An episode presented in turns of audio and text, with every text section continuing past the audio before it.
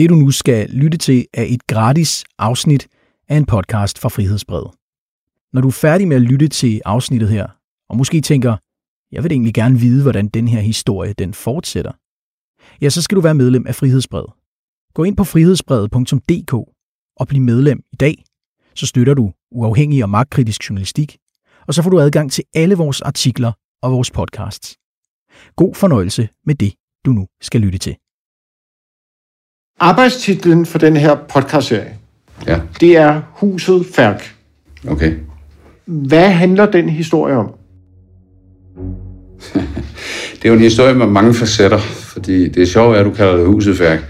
Fordi huset færk eksisterer jo i mit verdensbillede faktisk ikke mere. Det er blevet splittet ad af grådighed og uhederlighed og slet og ret landvejsrøveri. Og det er jo ikke særlig tit, at en af landets rigeste familier sætter sit vasketøj til udstilling. Den historie om, hvordan Huset Færk er blevet ødelagt, Ja, er en historie, der handler om svindel, ja, det, at du har en færgfamilie, som er i top 20 over de rigeste i Danmark overhovedet, som slås for åbent tæppe. bedrag, ja, De kæmper simpelthen imod hinanden, og de kæmper altså også i retssal. Kriminalitet, ja. En slags øh, blanding mellem dollars og dallas, som vi har kunnet se blive åbnet øh, for øjnene for den undrende offentlighed. ondskab, ja. Du lytter til Huset Færk fra Frihedsbrevet med Mads Brygger og Carsten Norton. Velkommen til kapitel 1 af Huset Færk, en procesorienteret dokumentarserie om familiedynastiet Færk. Hvis man ikke kender dem og dumper ind i det her, så kan man sige, at hvis man interesserer sig for Olsenbanden og Succession blandet sammen, så er Huset Færk det rigtige for dig. Jeg hedder Mads Brygger og er chefredaktør på Frihedsbrevet. Og med i studiet er journalist og forfatter Carsten Norton, der i mange år har beskæftiget sig med den danske underverden især. Du er startet her på Frihedsbrevet, og da du gør det, der opdager jeg, at vi to har en fælles interesse, som er Huset Færk, og så især Erik Færk. Hvem er Erik Færk? han er vel ret beset øh, Færk-familiens sorte får. Han er søn til afdøde Stener Færk, som er en af de sidste store patriarker i denne her tobaksfamilie. Øhm, han er den søn, der bliver forsmået i en arveproces og ender med at stå noget afpillet tilbage efter farens død. Og han er en mand, som har brugt alle sine vågne timer siden på at prøve at få det, han mener tilkommer ham af familiens store formue. Har du mødt Erik Færk? Jeg har ikke mødt Erik Færk ansigt til ansigt. Jeg har talt i telefon med ham, øh, i hvert fald en gang. Jeg har sms'et med ham, og jeg ved, at han ikke bryder sig om mig. Er det for meget at sige, at han hader dig? Øh, det tror jeg ikke, nej. Øh, altså, og det er jo sådan, at jeg i årenes løb har skrevet en del artikler om øh, den her øh, arvestrid i Færk-familien. Øh, og øh, den fortælling handler jo i mine øjne meget om, at han virkelig prøver at, at rave til sig og tømme sin mors øh, pengetank, mens tid er. Øh, og den øh, fremstilling, den bryder han sig selvfølgelig ikke særlig meget om. Da man i 2006 lavede den aktieoverdragelse, der er der ikke ført bevis fra Tine Færks side om, at der skulle være nogen form for insiderviden eller noget andet, som kunne berettige til, at aktierne senere steg meget i værdi, og Tine Færk derfor skulle være blevet snydt for en gevinst. Det var jo sådan, at Scandinavian Tobacco Company blev solgt i 2008, altså halvanden år efter, til svimlende summer til en amerikansk tobaksgigant.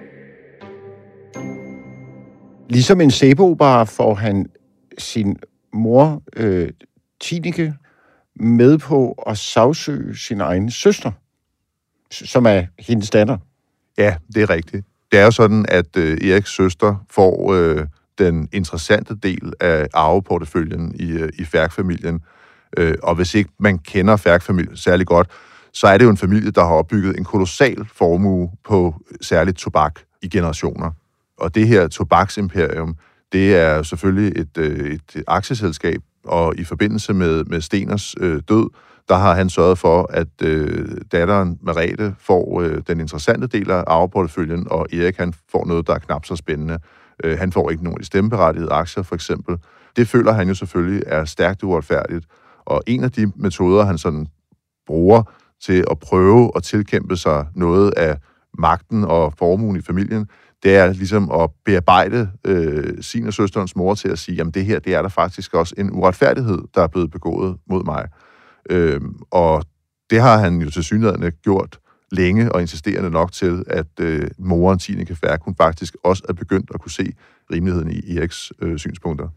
Så i kernen er det her en historie om den første fødte søn, der tror, at han skal arve den fædrende slægtsgård, og så bliver botthornet stjålet fra ham i sidste øjeblik. Ja, det er sagen i nødskal.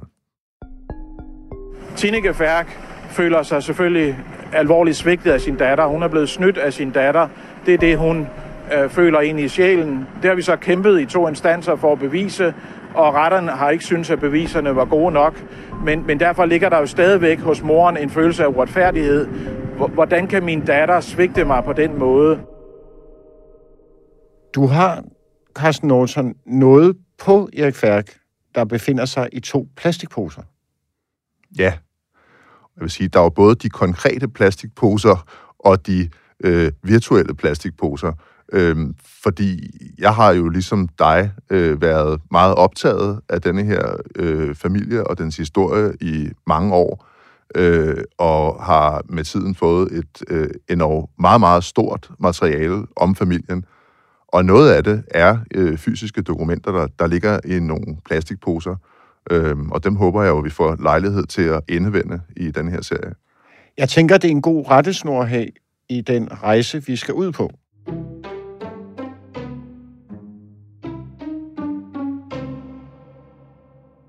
Nu har du vist mig din. Nu vil jeg vise dig min. For tilbage i december 2020, nærmere bestemt den 24. december 2020, juleaften, der bliver jeg kontaktet ud af det blå af Erik Færk, der gerne vil tale med mig. Og øh, vi mødes så på mit kontor på Havserplads i København den 28. december og der dukker en mand op i øh, en øh, sort frakke med en sort Borsalino-hat på hovedet. Øh, han er meget begejstret for, at man må ryge på mit kontor. Jeg er selv ryger, så derfor. Og øhm, han har en stemme, der giver øh, mindelser om store øh, skuespillere fra det kongelige teater øh, Erik Mørk for eksempel. Han lyder også lidt som Bang Johansen eller Hallandsen fra Olsenbanden. Det er en stemme og en diktion, der øh, vidner om en opvækst i en overklasse, der var engang. Øh, det er lyden af Herlufsholm. Og han fortæller, mens vi sidder der og ryger, om øh, alle de øh, trakasserier og dramaer, der har pågået i Færk-familien øh, gennem tiderne, og de store omkostninger, det har medført for ham. Og han fortæller, at han skal øh, til en julesammenkomst med sin mor, Tineke Færk, og øh, har tænkt sig at optage sammenkomsten med sin mobiltelefon. Lyden. Det danske skattevæsen er ikke rigtig klog, og jeg sidder med problemer. Lige en hurtig indskudt bemærkning. Jeg har spurgt Tineke Færk om, hvad hun mener, når hun i det her klip siger, at det danske skattevæsen ikke er rigtig kloge. Og til det spørgsmål svarer hans advokat skriftligt, at det er, citat, velkendt, at der er en uoverensstemmelse og baserer en sag med skat, og at parterne er uenige om skattemæssige opgørelser. Citat slut.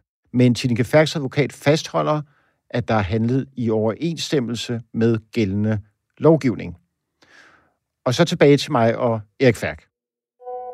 Vi begynder så at skrive sammen på WhatsApp i tiden, der følger. Han skriver til mig lige et hurtigt spørgsmål. Jeg ligger inde med et kæmpe materiale af lydoptagelser fra alle årene. Har det interesse at have med? Alt er fuldt legalt optaget. jeg svarer i den grad, det er jo som skabt til en podcastserie. Han begynder at sende mig øh, lydklip. Han sender mig et øh, lydklip angående en rådgiver for moren, der hedder Lars Kasper. Lars Kasper er øh, tidligere private banker fra øh, det, der er Nordea i dag, og forlod pludselig virksomheden, men han rådgiver Tineke Færk omkring hendes økonomi. Og Erik Færk bryder sig meget lidt om Kasper, og jeg fornemmer klart, at han gerne vil have ham udmanøvreret. Han skriver, er gået videre med at finde interessante ting til dig, selvom det er ødelæggende for humør og velvære at skulle igennem alt lortet igen. Men her er et eksempel på, hvordan Kasper bevidst blander mine private ting sammen med selskabets, for at få mig til at ligne en idiot. Og i den lydfil, vi skal høre nu, er det Erik Færk, der starter med at tale til Lars Kasper. Det var 15 millioner kroner, jeg fik i gave. Og det var længe før du overhovedet kom ind. Det var i 2011. Alt det, der er sket sidenhen, de 50 millioner, det er fra selskabet, de er blevet overført og investeret i Portugal. Det er jeg ikke helt sikker på. Kan du bruge en kugleramme, så kan man sgu bare lægge to og to sammen. Ja, det er der ingen grund til at... Den her samtale mellem Færk og Kasper vedrører køb af fast ejendom, to lejligheder især i Lissabon, og øhm, hvordan det er blevet finansieret. Og øh, det er stadig stridens kerne i vid udstrækning i dag. Så man fornemmer, opfatter Erik Færk sig selv som værende øh, fuldkommen uskyldig og øh, offer for øh, urimelig mistænkeliggørelse.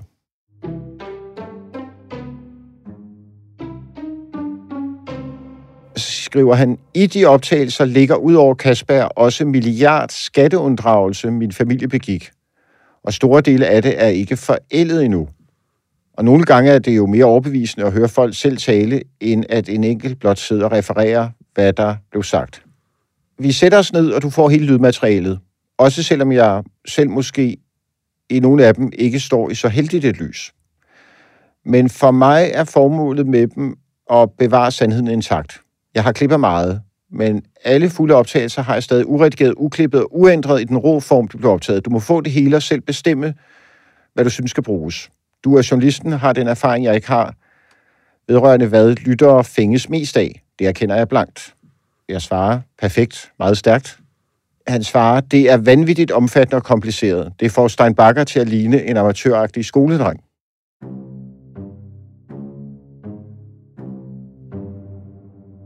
det er jo en voldsom erklæring, han, han kommer med der og giver dig. Øhm, og jeg kan jo ikke lade være med at tænke på, hvorfor er det lige præcis, at Erik Færk kontakter dig? Min fornemmelse er, at han har set min dokumentarserie Muldvarpen, som han er meget begejstret for. Og så virker det som om, at han godt kan lide øh, tanken om frihedsbrevet, et øh, komplet uafhængigt medie det, det er mit bedste bud på det. Ellers kan jeg simpelthen ikke øh, forklare, hvorfor han øh, kontakter mig og viser mig den tillid, han øh, demonstrerer her. Men så midt i det hele bryder krigen ud i Ukraine, og pludselig skriver Erik Færk på Facebook. Jeg er på vej til Ukraine, glæder mig til at vise dem, hvordan man skyder en pansret kamphelikopter ned. Mette Frederiksen, stop dine tomme løfter hen, hvor solen aldrig skinner, udopstegn, skriver Erik Færk på Facebook. Og jeg spørger ham, kære Erik, er du på vej til Ukraine? Og så svarer han, lige nu er jeg i Davos efter massive hjerteproblemer og øh, pacemaker med fejl i. Ligeledes stress af astronomisk karakter, som er ved at slå mig ihjel. Han skriver så her, selvom jeg har alle de fysiske problemer, jeg slås med, så gør det vel ingenting, at jeg overvejer at tage til Ukraine så svarer jeg, forstår udmærket godt din kampiver, for det her er jo Europas skæbnestund. Men jeg tænker, at en mand i din kondition måske skal skrue ned for plusset. Der er nogle dage, hvor jeg tror, at Erik Færk simpelthen er på vej til Ukraine.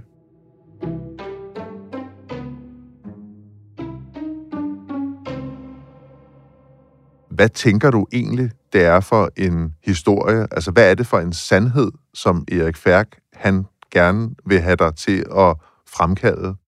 Det kan jeg ikke overskue på det tidspunkt. Og set i bagspejlet, tror jeg aldrig, jeg kommer til at forstå til fulde, hvad det er, Erik Færk vil. Med undtagelse af en ambition om en fuldstændig renselse. Han vil dybest set øh, revancheres. Men ikke kun det, han vil riste sig en rune. Han vil øh, stå tilbage som øh, en hedersmand. Men det er mystisk, og øh, jo også overvældende, at han øh, stoler så meget på mig. Hvorfor gør han det? Øh, hvad tænker du? Jeg tænker jo, at den måde, som Erik kommunikerer på, er meget karakteristisk for ham. Øhm, det er tydeligvis ham, der, øh, der skriver det her. Øhm, og med det kendskab, jeg har til ham, så er han øh, rigtig god til at fortælle nogle meget store og meget omfattende historier, der sådan ligger lidt ved siden af det, som man tror, man taler med ham om. Hvis man skulle være sådan lidt grov, så er det sådan lidt øh, en, en konstant øh, disruption af den samtale, man tror, man har. Det er jo det, som tryllekunstnere kalder slide of hand, at øh, de får en til at kigge et bestemt sted hen, og så øh, mens man gør det som publikum, så øh, sker der noget, øh, som er det, de burde være opmærksom på.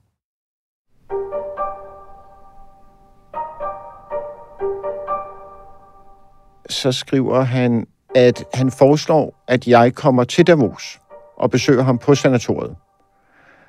Har min bil fra Portugal her, så jeg kan hente dig i Zürich og bringe dig tilbage. Vi har kun mødtes en enkelt gang, og måske er det en god tid, at vi lærer hinanden bedre at kende personligt, inden vi kaster os ud i vores, vores fælles eventyr. Jeg vil ikke blande mig i den journalistiske vinkel, så længe sandheden følges. Og som jeg har sagt tidligere, må du gerne få hele materialet. Hundredvis af lydoptagelser og tusindvis af dokumentsider for årene, der er gået.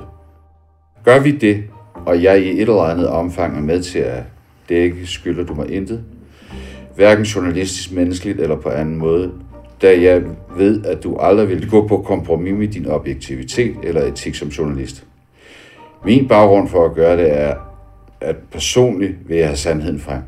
Jeg er ganske klar over, at vi har vidt forskellige mål med vores personlige dagsordner, hvilket jeg respekterer. Men vejen til vores fælles mål går lige, lige nu af samme vej. Så skriver han med kæmpe store bogstaver. Denne besked skal du gemme i fald nogen nogensinde skulle spørge til dine motiver, udopstegn, udopstegn. Og det er jo et øh, rejsebrev, der vil noget.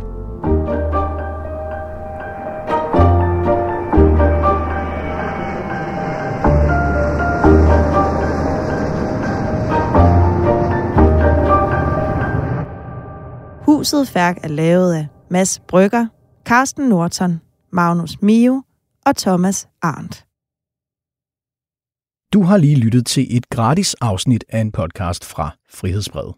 Hvis du her på bagkant tænker, jeg vil egentlig gerne vide, hvordan den historie den udvikler sig, ja, så skal du være medlem af Frihedsbrevet. Men det kan du heldigvis hurtigt blive.